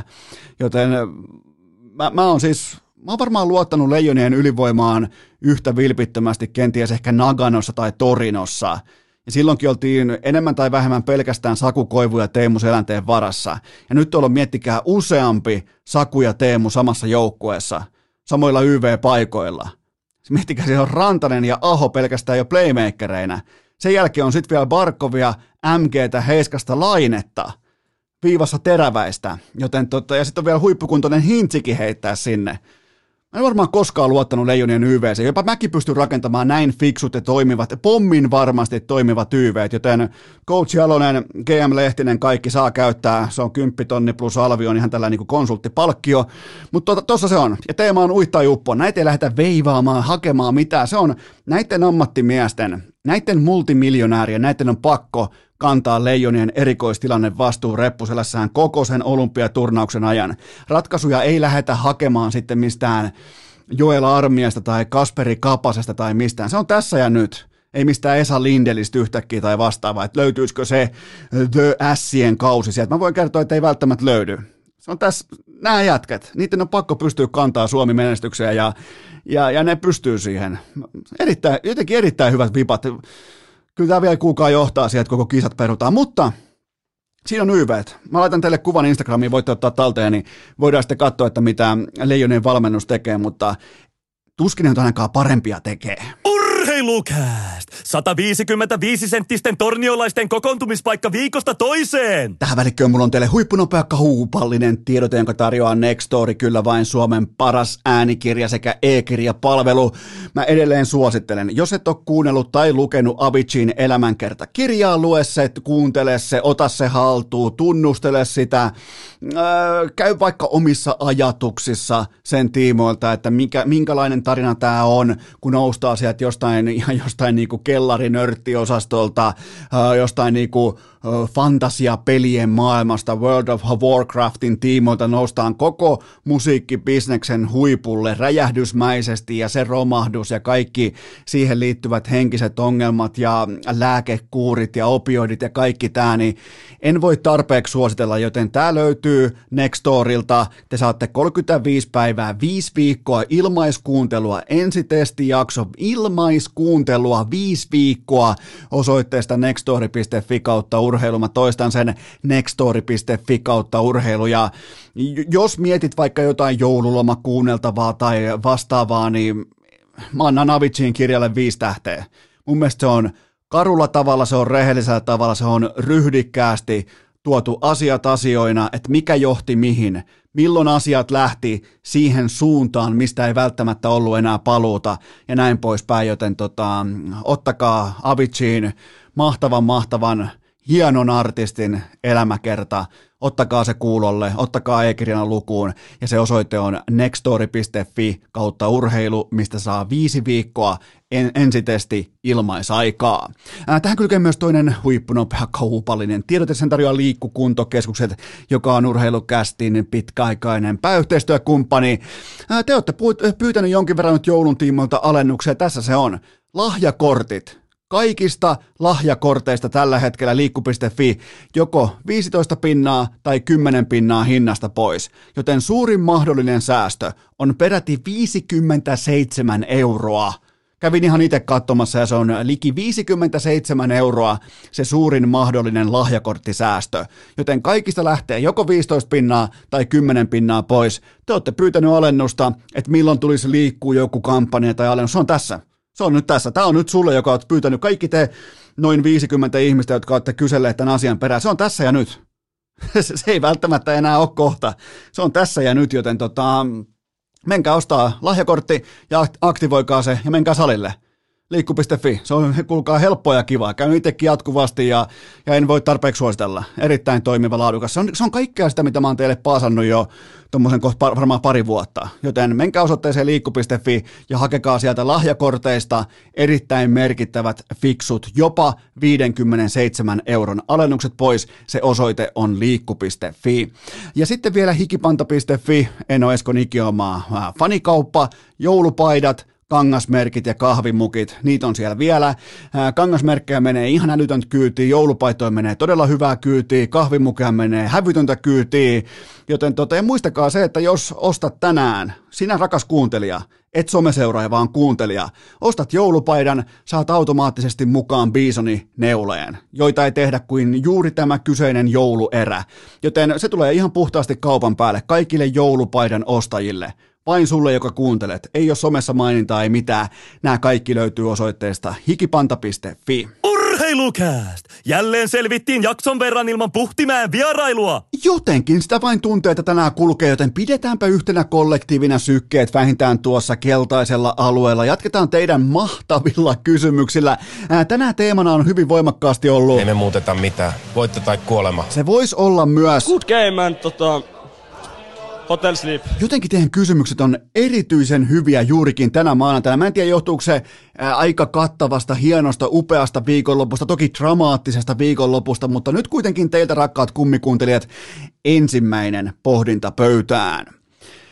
Onko Sebastian Aho sementoimassa asemaansa Suomen parhaana NHL-pelaajana – No, no tavallaan voisi sanoa, että Aholla on jo se äh, sementtilapio kädessä, mutta vielä siinä ei ole kuitenkaan laastia päällä, että silmätesti sanoo, että Aho on kiekollisesti dominoivin pelaaja Barkovin ja Heiskasen ohella tai jopa yläpuolella, mutta äh, tämä Ahon 1,23 paunaa per ilta on muuten 82 ottelun mitassa sentilleen sadan tehopisteen sesonkin. Mä laitoin rajaksi tai niinku ihan realistiseksi odotushorisontiksi Aholle, että se on 100 paunaa tällä kauden rikki. Ja just nyt, just tässä moodissa, formissa Aho on myös ottamassa tämän 100 paunan tehopisteen äh, maagisen rajan rikki. Enkä mä välttämättä, jos se rikki rikkoontuu tämä sata paunaa, niin en mä välttämättä lähde torille, en mä välttämättä tuu esittämään teille, että niin tarvii erikseen yllättyä tai vastaavaa. Toi äijä on kone, se on tehty tähän nykypäivän NHL, jota me kaikki fanit rakastetaan, paitsi Tortorella dinosaurus vihaa, eli tekniikkaa, nopeutta, suunnanmuutoksia, 3D-jääkiekkoa, kaikkea, ihan siis kaikkea löytyy, niin se on Sebastian Aho, joten tota, mutta silti mä uskallan tämänkin kuumankin hetken äärellä, mä, mä uskallan todeta, että Ahon aikana sentterin roolissa, Ahon aikana kentällä ollessaan syntyy liikaa varianssia, positiivista varianssia vastustajan kiekon hallinnan ja maalipaikkatuotannon tiimoilta. Eli Ahon antama maali odottama vastustajalle on ankarasti pakkasella. Mutta silti, ja Barkovilla se on aika lailla priimaa ja näin poispäin, joten tavallaan just nyt tekisi mieli sanoa, että se on Aho, joka on siellä pyramidi. Jätetään tilanne auki, koska Barkoviki on ihan mauttoman hyvä ja Rantanen on vasta aloittanut, Heiskanen on dominoiva, näin poispäin, joten mä laitan nyt Finnairin first class liput. Aho, Barkov, Heiskanen ja Rantanen, mutta miettikääpä asiaa näin päin. Aho on kirkkaasti yksi koko NHLn parhaista pelaajista, ja silti me joudutaan ihan vakavissamme pohtimaan, että onko hän Suomen paras – Tämän ajatuksen, tämän ajatuksen vaiheelle kannattaa aina silloin tällöin pysähtyä, kun olet vaikka hiihtämässä tai menossa ulkojäälle tai kaupan jonossa, että jumalauta on muuten talenttia tuolla kärjessä Suomen jääkiekossa. Kun ei välttämättä voida olla edes varmoja siitä, että onko Aho parempi kuin vaikkapa Barkov. Joten tota, mutta on se first class, on aika selkeä, se on Aho, Barkov, Heiskanen, Rantanen. Ja sen jälkeen tullaan business classiin, siellä on erittäin laadukkaita pelaajia, mutta kyllä Aho, ja mä rakastan Ahoa siitä syystä, että se on kaikkea sitä, mitä Tortorella, mä toivon, että Aho tekee, siis Aho on kaikkea sitä, mitä Tortorellan kaltainen niin kuin dinosaurus, epäjääkeikon rakastaja vihaa, niin tota, mä toivon, että Aho tekee vähintään yhden ilmaveivimaalin tälle. Mä tiedän, että Aho saa ilmaveivata. Mä toivon, että hän tekee ilmaveivi maalin tällä kaudella. Ihan vaan vittuillakseen Tortorellalle. Aho, jos kuuntelet, nyt on aika ottaa tietysti vähän mulkkua esiin housusta ja näyttää, niin kuin, että sitä isoa, isoa kiveä pöytää siihen ja näytä Tortorella, että meille ei vittuilla. Me halutaan nähdä viihdettä, me halutaan, kun me ostetaan lippuja tapahtumiin, me halutaan nähdä tunteita, tekniikkaa, taitoa. Jos mä haluan nähdä juntaamista, mä, vastaan, mä, mä menen katsoa metonkuhtujen peliä. Siellä juntataan, siellä väännetään, siellä ei olla teknisesti kauhean lahjakkaita, paitsi putkaviljo. Joten tota, ai että, kyllä on tämä mieletön tilanne, että Ahon, Aho, n- nyt mä popasin teille tuossa alkukaudesta, että ottakaas vähän, malttakaa ihan hetki vielä, että Aho, Ahohan aloitti aika niin kuin tilastollisesti aika hyvin nimenomaan tekstitvn tiimoilta. Mä sanoin teille, että vieläkin parempaan tulossa, että kaikki viittaa siihen, että siellä on sitä pohjatuotantoa, että et se niin kuin, kastelukausi on vasta niin kuin menossa, että kohta alkaa vasta rehottamaan, ja nyt se Ahon äh, Ralein nurmikko kasvaa aika komena siinä oman talonsa pihalla, jota asuttaa se Jarvis, joka ei osaa pelata pleikkaria. Seuraava kysymys. Äh, voitko sanoa jotakin kaunista Erik Carlsonista ilman, että mainitset ylähuulen tai nuuskan? Tämä on vähän sama kuin arvioisi vaikka Freddie Mercurya mainitsematta ylääänien loputonta kauneutta, mutta voin silti yrittää Erik Carlsonilla 22 jääkekootteluun 18 tehopistettä ja se on se on hyvä lukema pakille, mutta eniten vakuuttaa se, että Carlson ei vuoda millään pelaamisen osa-alueella. Se on mulle jopa vähän shokki. Se, se on sellainen, koska hän ei, totta kai on ollut sen jalan kanssa ongelmia pitkään ja bla bla bla, mutta hän on luovuttanut tilanteita kesken, lopettanut jääkiekon pelaamisen, leimannut kellokortti ulos just silloin, kun huvittaa ja Tällaista ei ole, ainakaan mun, ja täytyy myöntää ihan avoimesti, että San Jose Sharksin pelaaminen, niin ei ole sellainen, että herään puoli kuuelta aamulla, että jumalauta, että nyt laitetaan telkkaa San Joseen peli, että nyt aletaan katsomaan, mutta se mitä mä oon kattonut, niin ainakin kantaa itsensä ryhdikkäästi, on sekin jotain näiden vaikeiden vuosien jälkeen, ja ja tota, tähän saakka kokonaisvaltaisen tilastootannan osalta San Joseen toiseksi paras ja merkittävin pelaaja Timo Mayerin jälkeen, joka pelaa siis ihan hui, huippukautta. Et ei, ei tietenkään vielä, tai tuskin koskaan, palkkavihkosensa arvoinen, mutta ei myöskään täydellinen vitsi, ja mun mielestä ihan hatunnoston paikka Erik Carlsonin suuntaan. Noin, meni muuten kokonaan koko Erik Carlson osio ilman ylähuuta tai nuuskaa mainittuna. Siitä mulle iso tupla. Seuraava kysymys. Onko Eili Tolvanen kiilaamassa itseään Pekingin kisakoneeseen? mä lupasin teille silloin kiikariputkessa, että nyt sitten ihan ripauksen verran otetaan malttia tähän starttiin, että se kaikki kuitenkin sellainen pohjabeto, niin se oli aika viimeisen päälle tikissä siellä taustalla, mutta se on totta kai, mä ymmärrän myös sen, että se ei kiinnosta ketään.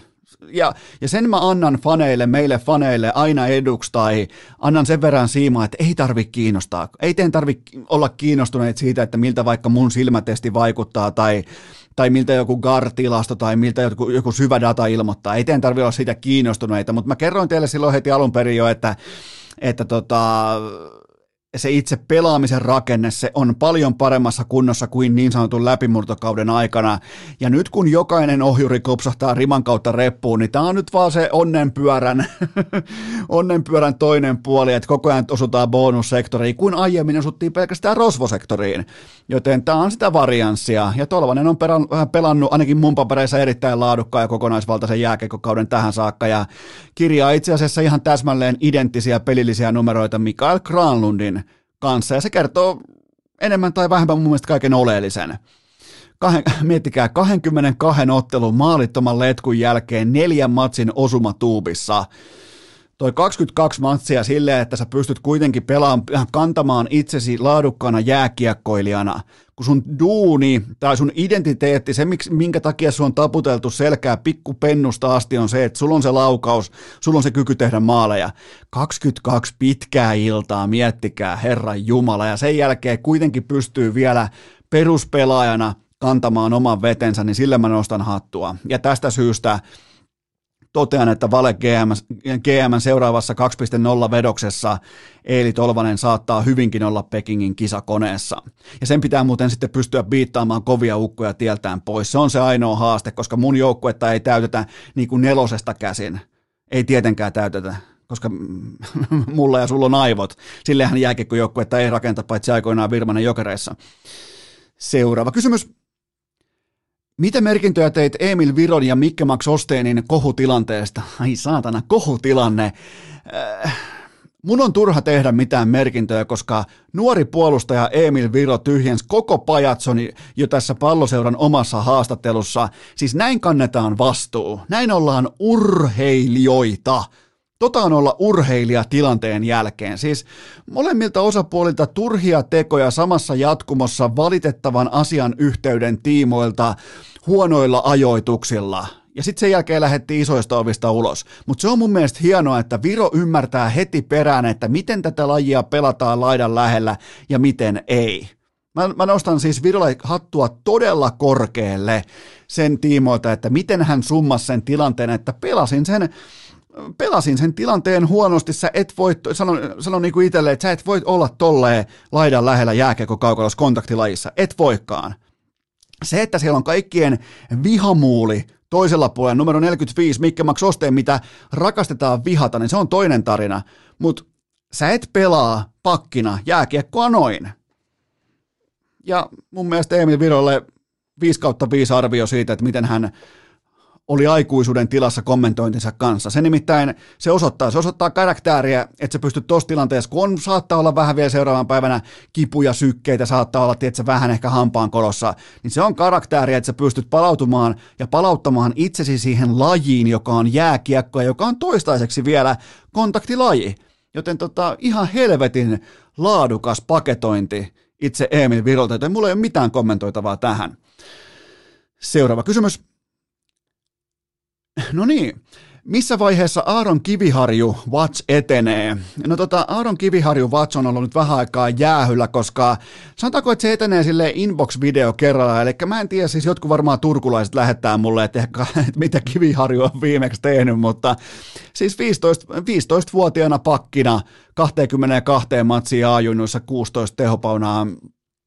Mulla ei ole mitään muuta tietoa tästä kaverista kuin, että se on eri puusta veistetty kuin kaikki muut että jos, jos häntä verrataan nyt jo niin kuin valmiiseen Miro Heiskaseen, niin kyllä se mun mielestä kertoo jotain. Eli jotain hyvin poikkeuksellista on muhimassa siellä kattilassa, mutta mä olen näin rehellinen, jos mä en näe, kun joku pelaaja pelaa tai joku joukkue pelaa, niin mä myös kerron sen. Eli en voi esittää teille nyt, että, että tota, tietäisin, miten Aaron Kiviharju on pelannut, kuin inboxin videoklippi kerrallaan. Voitaisiin melkein, en ota sokkoarviota, koska se on kuitenkin vasta 15-vuotias kakara, mutta tekisi mieli ottaa tällainen Coach Totorella tyyppinen tai jopa Tami-tyyppinen yksi yskäsy ja sitten siitä vaan jonkinnäköinen litania ja toivoo, että osuu kohilleen, mutta tota, en, en ole nähnyt hänen pelejään ja, ja tota, ehdottomasti Aaron Kiviharju Watch on ansainnut jatkoa tästäkin eteenpäin ja, ja tota, U18-kisat ottaa sitten keväällä. Seuraava kysymys. Joko on aika liikuttaa betoniporsaat takaisin Mikkeliin? No, ehdottomasti ja täysin syystä. Jukurit on kuitenkin 15 viime, oikeastaan niin kuin Jukurit on Mikkelin Jukurit, miettikää, ne on 15 viime ottelun ot- otannalla. Ne on koko SM Liigan paras joukkue. 15 viimeisintä SM Liigan kierrosta, jos se olisi runkosarja, vähän niin kuin NFL suurin piirtein, niin Jukurit lähtis ykkössiidinä playereihin jos sallitte tällaisen niin kuin, tiivistelmän, joten tota, 15 matsiin 35 kerättyä pistettä ja se oli se yksi mitätön ilta Lahessa. Vierasjoukkueena olisi ollut todella vaivaton paikka mennä henkisesti poikki ja silloin se joukkue kasasi itsensä, otti itsensä toistensa reppuselkään ja silloin se alkoi. Ja onhan niin kuin Aatu Räty, se on nyt pelannut Jukureissa 11 matsia ja Pässinpäät on voittanut näistä kahdeksan, että vaikka tämä on ulti, ultimaattinen joukkueen laji, niin ei nämä koskaan ole putipuhdasta sattumaa, että se erittäin kahlittu talentti tulee vapauttamaan sielunsa altavastaaja joukkueeseen ja lähtee kulkemaan. E, se ei ole sattumaa, joten tota, ei muuta kuin betoniporsaat kohti Mikkeliä, se on mestaruusjuhlat ja ainoa kysymysmerkki on enää se, että onko päävalmentaja Olli Jokinen löytänyt itselleen tenniskaveria se, se edelleen kannan huolta päivittäin tästä asiasta. Seuraava kysymys. Mitä odotuksia lataat Makvan Amerikanin maaliskuiselle ottelulle ja mikä on tuore versiopäivitys? Tällä hetkellä taitaa olla Makvan 6.0 kyseessä, kun lähdetään kohti alkavaa vuotta ja seuraavaa maaliskuuta ja Lontoon UFC-iltaa, mutta nyt vaikuttaisi voimakkaasti psykoosien tila olevan se, että kantavana teemana on painiharjoittelu nimenomaan oikeita huippupainioita vastaan. Makvan on hieman kuin emotionaalinen teini, joka vetää kerran kuukaudessa aina uudet julisteet seinälleen ja milloin on irokeesia, milloin on farkkutakkia, sen jälkeen on laki lumilautailija, hip-hoppareita näin poispäin, niin, niin tota, itse asiassa mullakin oli aikoinaan, meillä oli siskon kanssa Heinolan, Heinolan tota, piskuisessa 54 asunnossa, niin meillä oli yhteinen huone, niin sielläkin mun siskolla vaihtuu silmän räpäyksessä Dingon julisteet Bon Jovi, ja mä en pysynyt ollenkaan mukana. Joten tota, Makvanin valmistautuminen omaan urheiluunsa on hyvin samanlaista poukkoilua kuin mun siskolla aikoinaan Dingo kautta Bon Jovi, äh, bon Jovi siirtymässään. Ja Makvanilla voi olla vaikka katalogissa, milloin on lihasmassan hankintaa, milloin on henkinen voima, milloin haetaan Irlannista kovuutta tai milloin poserataan McGregorin kanssa. Ja sitten on taas paini oikeiden painijoiden kanssa. Ja kohta ollaan taas joku 90-luvun Nokia kädessä kertomassa, että miten fokus on vain ja ainoastaan UFC-mestaruudessa ja siitä, miten tuodaan UFC-eventti Suomeen, niin tota, ja sen jälkeen sitten taas tulee se seuraava oikea lajiammattilainen, samaan häkkiin ja siivoaa roskat tieltään, niin kuin ollaan nyt valitettavalla, tässä leikitään jo aika paljon myös terveydellä, mikä ei lainkaan ole hauskaa, mutta mä en siis oota Amerikanilta enää urheilijana vasta edes yhtikäs mitään, mutta tällaisena niin kuin, trakikoomisena, ehkä vähän kyynelpitoisena sirkuspellenä ja hahmona hän täyttää toistaiseksi valitettavan roolinsa viihdebisneksen turistiluokassa. Pidetään pieni tauko, sen jälkeen seuraavat kysymykset. Urheilukääst!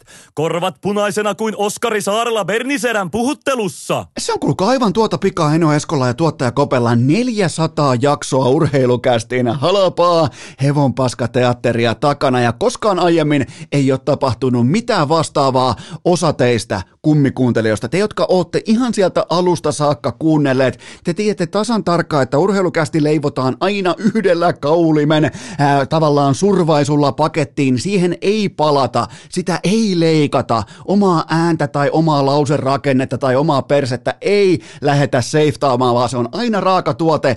Ja nyt tällä kertaa Näissä nauhoituksissa tämä kyseinen päivä meinas käydä kaikkien aikojen ultimaattisin farsi, koska mä päätin tuossa äskeisen segmentin tekemisen jälkeen, että Mä teen pienen poikkeuksen, vaikka on tänään on kauppapäivää, hiihtopäivää, vaikka pitää lähteä koirien kanssa vielä tuplana ulos ja näin poispäin, ja on sitten vielä muutama muukin henkilökohtainen asia hoidettavana, niin mä ajattelin, että nyt katsotaan Tytskän kanssa, minä, Tytskä, tuottaja Kope ja apulaistuottaja Hunu, nyt katsotaan koko perheen voimin formula-osakilpailu, ja sen jälkeen mä hyppään paketoimaan tämän jakson tähän urheilukästin piskuiseen vaatekomeroon, ja, ja tässähän piti olla asialistalla kaiken maailman UFC 269, kuinka Charles Oliveira hapetti tokassa erässä erittäin uljaasti Dustin Poirieri, vaikka oli aivan kusessa avauserän, ja sen jälkeen sai sitten hyvän takakuristuksen ja laittoi nukkumaan Poirierin, tai äh, kuinka Amanda Nunes taputti itsensä ulos, siis Goat Nunes taputti itsensä ulos aika kevyen näköisesti vastaavassa illassa, ja oli asialistalla oli Konsta Kurikan pallonnakkelua jossain Valensian Kouvola osavaltiossa, tai tota, oli sählyn momentumia, ja ties vaikka mitä, mutta Multa kysytään paljon sitä, että mikä on hienoin osio tai mikä on hienoin yksittäinen asia podcastaamisessa, niin se on se, että voi olla ihan täysin rehellinen. Nimittäin mä tulin äsken tänne urheilukästiin, mä totesin tuossa suurin piirtein, niin kuin heitetään vaikka kymmenen kierrosta ennen Abu Dhabin GP loppua. Tämä oli tässä Hamiltonilta klinikka, kahdeksas maailmanmestaruus, Goat-status vahvistettu, kilpailu kesti yhteensä 130 metriä ekaan mutkaan, sen jälkeen Hamiltona ja yksin voittoon kaikessa rauhassa osoittaa, kuinka kliininen mestari voikaan olla. Ja yhtäkkiä Tytskä huutaa tuot vielä, turva-autoradalla, vaikka miti, se ei ole ikinä katsonut yhtään F1-kilpailua. Sekin huutaa turva-autoradalla, kope alkaa juoksee ympyrää, apulaistuottaja Hunu alkaa yhtäkkiä haukkumaan. Okei, siellä on turva-autoradalla, mä otan takaisin mikrofonin pois, mä en ole sanonut siihen vielä sanaakaan, mä olin vasta pohtimassa, että miten mä niinku paketoin tämän Hamiltonin suuruuden ja palaan sitten näihin vaikka Räikköseen tai Bottakseen ja näin poispäin. Käydään vaikka Kimiä läpi vielä tuossa keskiviikkona, koska tämä tavallaan, tämä ehkä 15 minuuttinen mun mielestä ansaitsee jonkinnäköisen rehellisen läpiviennin tai play-by-play tyyppisen tulkinnan siitä, että mä olin jo täällä, yhtäkkiä tuolta huuetaan tuolta äh, olohuoneen puolelta, että turva-autoradalla, ja sen jälkeen sitten Verstappeni otetaan vielä varikolle, Hamilton pidetään piikissä, tämän jälkeen ne turistit siitä eestä helvettiin, sen jälkeen vikakierros urku auki, niin eikö muuten ollut aika hienoa, kun huippuurheilussa siellä koko pyramidin terävimmällä huipulla aggressiivisuus voittaa passiivisuuden. Se haastaja, se aggressiivinen toimija, se joka ottaa aloitteita, se joka uskaltaa laittaa marmorit pöytään, se voittaa sen, joka seiftaa positiotaan, joka toivoo, että kello käy loppuun, joka toivoo, että vähän kilometrit loppuu, joka toivoo, että rata loppuu tai kierrokset loppuu. Et vaikka tästä tuli eittämättä vähän tällainen antikliimaksi tyyppinen safety car ratkaisu, sama kuin vaikkapa Äh, Mietit, että sä johdat vaikka jääkiekkoottelua numeroin 6-2, Stanley Cupin ratkaisevaa finaalia johdat jo 6-2, siellä on kaksi minuuttia peliaikaa, niin silloinhan sä oot voittanut mestaruuden, eikö vain? Niin mieti, kun NHL Gary Bettman heittääkin sinne kaukaloon viiden maalin arvoisen kiekon – joka tällä osuu seuraavan kerran, saa viisi maalia sarakkeeseen. Ja sen jälkeen tämä tappiolla oleva joukkue lämää sen kiekon maaliin tosta noin kivasti. Se peli ei olekaan ää, tota, 3-6, vaan se on 7-6 ja tämä joukkue B voittaakin yhtäkkiä kaikkien aikojen ohivedolla ja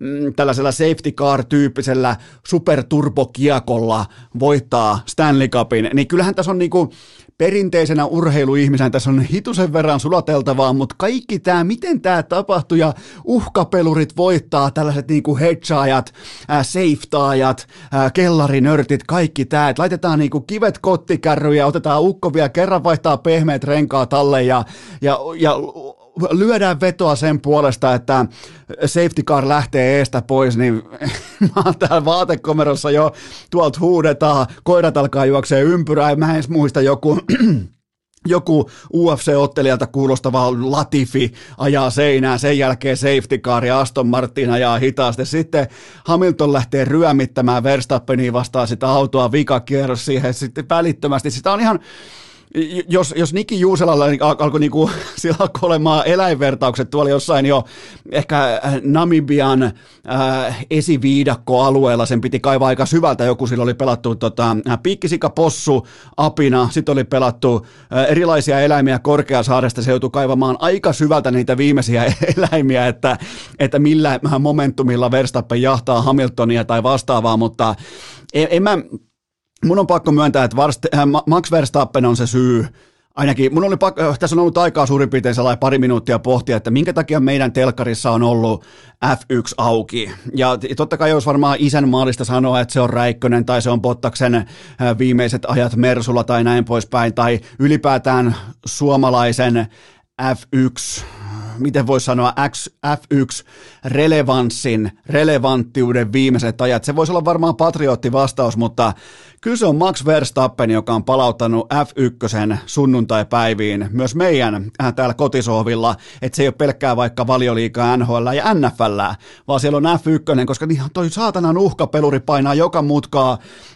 todennäköisesti rikkoo sääntöjä, pakottaa ainakin sen Toto Wolfin kerran, miettikää, miettikää minkälainen laji, niin kuin GM saa soittaa, ei, ei tuomarille, vaan soittaa suoraan Toronton tilannehuoneeseen ja ilmoittaa jo etukäteen, että joo, muuten sitten tämä seuraava äh, kyseenalainen maaliedustilanne, niin laittakaa meille maali siitä tulemaan. Miettikää minkälainen laji toi on, ja nimenomaan Toto Wolf, joka vittu mä nautin, kun ottaa lettiinsä tolla tavalla. Jotenkin niinku, mulla ei ollut omaa hevosta tuolla radalla Kunnes mua vituttaa se itkeminen niihin tiimiradioihin ja sille, kun ne pystyy soittamaan suoraan tilannehuoneeseen, että hei, me tarvitaan yksi ilmainen ohitus. Tuohon, ihan kun olisi jossain Macin Drive-inissä jumalauta, että hei, me tilattaisiin tota, kolmosmutkaa yksi ohitus ja sen jälkeen toi kanttari me halutaan kiertää tällä kertaa vasemmalta. Niin tota, ai että mä nautin, kun gamblerit voittaa tällaiset hedgeajat ja safetajat ja korkotuottoetsijät ja vastaajat. Siis Max Verstappen ei ole mitään muuta kuin uhkapeluri, kellon hanskat kädessä, ratti kädessä, joka on pukeutunut hassun näköiseen kumihaalariin ja ajaa autoa kovaa. Se on uhkapeluri ja, ja aggressiivisuus voittaa. Mutta nykypäivänä siis, jos puhutaan ihan vakavissaakin, niin Äh, Tampa Bay Lightningin lähestyminen vaikka joukkueen rakentamiseen aggressiivinen, äh, Tampa Bay Buccaneers aggressiivinen, Golden State Warriors, niiden dynastia erittäin aggressiivinen, tänne, tänne, tänne, kaikki heti, ei väitetä jostain luksusverosta tai vastaavasta, niin, niin se on aggressiivisuus, se voittaa. Ja hienoa nähdä, että se voi voittaa myös tämmöisessä lajissa, missä on vähintään viimeiset kahdeksan vuotta, suurin piirtein yhdeksän vuotta ajettu jonossa. Niin kauan on ajettu jonossa, että mä en ole katsonut kisaakaan varmaan useisiin vuosiin. Se toki ei tarkoita sitä, että mä olisi lajista jotain mieltä teille, rakkaat kummikuuntelijat, mutta, mutta tota, ilmeisesti tämä jonossa ajaminen on nyt ohi, ja Max Verstappen on päättänyt, että se tulee sadana puolelta kaikkiin piltuisiin sisään, ja pöllii kaikkien autot ja vie kaikkien naiset, ja tekee aivan mitä huvittaa, ja pakottaa vielä vastustajan tallipäällikön soittaa näitä itkun niinku kyynelvuonopitoisia puheluita suoraan tilan. No kun meidän levis nyt pitäisi pää... Ai jumalauta, mä sytyn. Tämä kaikki, mitä nyt tulee narulle, tämä kaikki syntyy vaan tajunnan virrasta ihan vaan siihen liittyen, että mä olin alkamassa puhumaan jo aivan muista aiheista ihan siis oli, oli asialista ja oli teiltäkin kysymyksiä. Mä päätin, että mä sulitan kaiken helvettiin, että eihän, tä, eihän tällaista voi olla olemassakaan, että safety car, se viiden maalin arvoinen jääkiekko pudotetaan kaukaloon ja sen jälkeen Max Verstappen pääsee yhden kierroksen mitassa. Onko tämä nyt osakilpailu numero 18 vai 22 tähän kauteen ja yhden kierroksen mitassa voittaja vie kaiken ja ja miettikää, Verstappenin on sauma vielä ajaa Hamilton uloskin tuosta, että molemmat keskeyttää. Joten tota, kyllä mä, olisikohan muuten ollut vai miten siinä tulee joku se, en, en ole kattonut sääntökirjaa eikä kiinnosta, koska mä oon nyt, mä oon palannut F1-faniksi. Mä aion kat, en, en välttämättä aio katsoa ensi kaudella, mutta tota, mutta joka tapauksessa siis tällä ei tapa ja miten, mutta sitten sekin mua saatana alkoi ärsyttää. Puhutaan ihan sydämestä, niin sekin mua ärsytti, kun Lewis Hamilton oli tappio hetkellä niin tyylikäs. Se onnitteli vastustajat ja, ja vastustajan tallin ja, ja tota, kehu omaa tallia maasta taivaaseen ja tehtyjä päätöksiä ja koko kautta ja ko, niin kuin kaikki sieltä tehtaalta alkaen. Vittu mua vitutti sekin, kun se oli niin tyylikäs. Mä toivoin, että se olisi, mä toivoin, että edes kerran se ei olisi onnistunut kantamaan itseään tyylikkäästi tolla hetkellä, mutta niin se vaan pystyi siihen. Huomaatteko, mä oon mieltä F1. Mä en ole puhunut sanankaan vielä Pottaksesta tai Räikkösestä, ja silti mulla on F1-aihe teille. Ja kaikki perustuu siihen, että mä tullut, mä olin täällä vaatekomerossa jo luovuttaneena kisan tiimoilta, että okei, tää oli 130 metriä tämä kisa, että Hamilton eka mutka, siis uskomaton startti, niin kuin me kaikki urheilukästin F1-analyytikot tiedetään Bottaksen vierailun jälkeen, että se on se kytkimen prosentuaalinen työntö, mm, varmaan on se oikea termi, niin siihen Hamilton täydellistä duunia heti ekaa mutkaa otti, otti itselleen kärkipaikan. Ja olisi hyvä, ettei pystynyt laskettelemaan. Olisi jopa niin kuin Forsan autokeitaan alite, alitehoisella korolalla voinut ajella loppuun, mutta sitten se F1-jumalien lähettämä safety car ja vielä se, että se otettiin pois sieltä radalta ja ne kaikki turistit heitettiin helvettiin ja Max Verstappenille, sille ruletin pyörittäjälle, gamblerille, sille, joka koskaan safetaa, sille, joka ei koskaan hedgea omia osakkeita, sille annettiin positio, jossa se voi ajamalla voittaa F1-maailmanmestaruuden Goat Hamiltonia vastaan niin, ja yksi kierros aikaa. Niin mä en tiedä miltä nyt tämä aihe kuulostaa enää maanantai-aamuna, mutta kuulostaa tämä nyt varmaan paremmalta kuin Konsta Kurikan ensimmäinen peli Valensiassa vai missä Kouvolassa tai Juvalassa se nyt pelaakaan sitä baseballia, niin tota, kyllä mä sanoin, että on tämä niinku parempi kuin joku UFC, UFC-ilta tai joku muu vasta. Mä en edes muista, mitä mulla oli nämä aiheen tähän loppuun, mutta kun mä äsken vaan päätin, että mä heitän kaikki teidän, pyydän anteeksi, että heitin teidän kysymyksiä pois ja tulen hattu lakkikourassa, for, formula lakkikourassa tulen pyytämään teitä joskus vielä lisää, mutta mutta mä, mä tykkään tosta, että uhkapelurit voittaa. Ne ei aina voita, ne ei aina ole fiksumpia. Mä tykkään vaan sen, että uskalletaan ottaa se ukko sieltä ehkä vähän niin kuin matematiikan vastaisesti ja lyödä kaikki marmorit pöytää sen puolesta, että sinne tulee vaikkapa safety car ja sitten nimenomaan sen puolesta, että se safety car otetaan pois. Ni, niin siitä mä nautin, kun aggressiivisuus voittaa. Ja sitten vielä niin kuin tavallaan kuvastona se, että Hamilton ei vaan pystynyt pit- Mä en ymmärrä, te kaikki tiedätte, mä en ymmärrä siitä yhtään mitään, että miten F1-autoa ajetaan ja, ja kuinka paljon sitten renkaiden kulumisella tai sillä kovuusasteella on merkitystä nyt just näissä tilanteissa, mutta mä totean vaan sen, että konserva- konservatiivisuus otti turpaansa lopussa. Sen, sen jopa mäkin ymmärrän, ja säkin.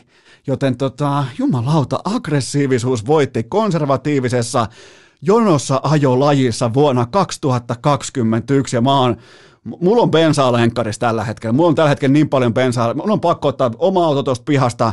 Vittu kun siinä, miten siitä saa pois sen? Siinä on niin kuin neliveto. Siinä on sellainen luistoneisto juttu, että mä en pääse sudittamaan. Jos jollain on vihjeitä, että miten pääsee sudittamaan, mä välittömästi menen sudittamaan tuohon paikalliselle ABClle ja laita Hollannin, nip, Hollannin liput siihen ja, ja Red Bull, re, koko Red Bullin hylly tyhjäksi jumala. Siis tää on ihan, joo, itepä kuuntelet tilasitte F1-osio, niin tämä se nyt on, mutta, mutta tota, tämä olisi voinut olla myös jotain muuta.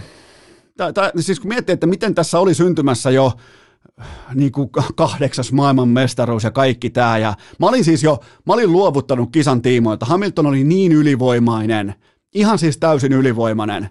Ja Verstappen veti varmaan jotain yhden promillen oljenkortta mukanaan, ja jokainen osaa siitä laskea paljon se olisi kertoimena. Niin tota, ihan täysin käsittämätöntä. Ihan täysin käsittämätöntä, että en yhtään ihmettele, että minkä takia F1 on palannut vaikkapa meillä tähän. Että jopa Tytskäkin katto, jopa sekin tietää mikä on safety car ja on tämä, nyt täytyy alkaa rauhoittumaan ja laittaa itsensä sellaiseen makuupussiin, mihin ren, meillä formulapiirissä laitetaan ne renkaat sen jälkeen, kun mennään sinne. Ja mutta se, jos täytyy sanoa vielä, niin Kimin, Kim, Kimi voi vielä palata, tässä on helvetin monta vuotta aikaa palata Kimiin, mutta, mutta tota, hienoja tribuutteja, todella tyylikäs tapa tavallaan laittaa lajin yksi suurimmista legendoista eläkepäiville tästä ensimmäisestä urastaan ja, ja tota, oli hieno, hieno nähdä se niin kuin globaali arvostus, mitä suomalaisella huippurheilijalla, joka on oman ristinsä kantanut täysin uppiniskaisen anteeksi pyytelemättömällä tavalla maailman valokeilassa, niin tota, sitä oli hieno katsoa tässä, vaikka se loppu keskeytyksiä siihen, että peruteltiin sitten talliin jarrujen hajottua, mutta kyllähän meillä elää Kimistä, jopa osalla voi elää vähän vastaavanlaisiakin muistoja. 2007, miten se ratkesi silloin.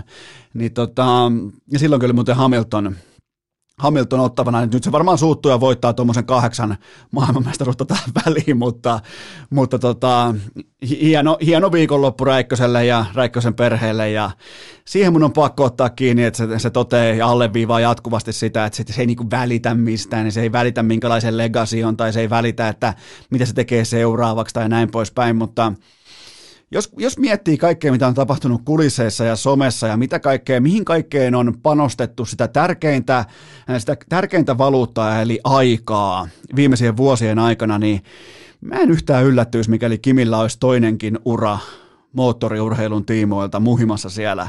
Se on investoinut aika paljon aikaansa sosiaaliseen mediaan, kulisseissa eri juttuihin, näin poispäin. Ja, no Bottas on ihan varma tapaus, se on, se on ihan pommin varma TV-kasvo tulevaisuudessa, mutta mä en yhtään yllättyisi, mikäli miettikää meidän Kimissäkin muhis tällä täysin uusi. Mietti, ja se on sitten se, se on se Kaiser Sose hetki, se sekunti, kun Kimi Räikkönen tulee TV-kameroiden eteen, ei F1-kuljettajana, vaan Kimi Räikkönen asiantuntijana, ja se räjäyttääkin pankin olemalla vitsiniakka, hymyilee, käyttää yli neljän äh, sanan lauseita, näin poispäin, niin se on se Kaiser Sose hetki, ja mä oon ihan pommin varma, että Räikkösellä on tällä ässä, siellä hihassa, siellä ajohaalari, jonka hän viimeisen kerran riisunut pois, niin siellä hihassa on vielä yksi ässä.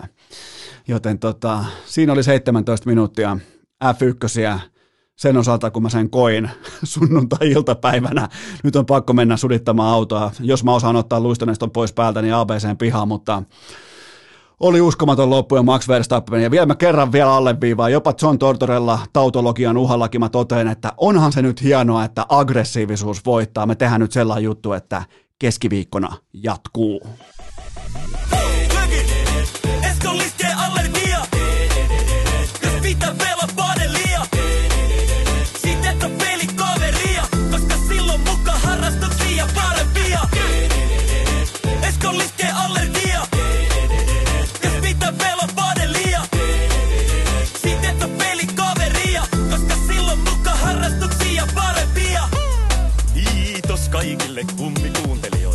kaikille muillekin huutelijoille.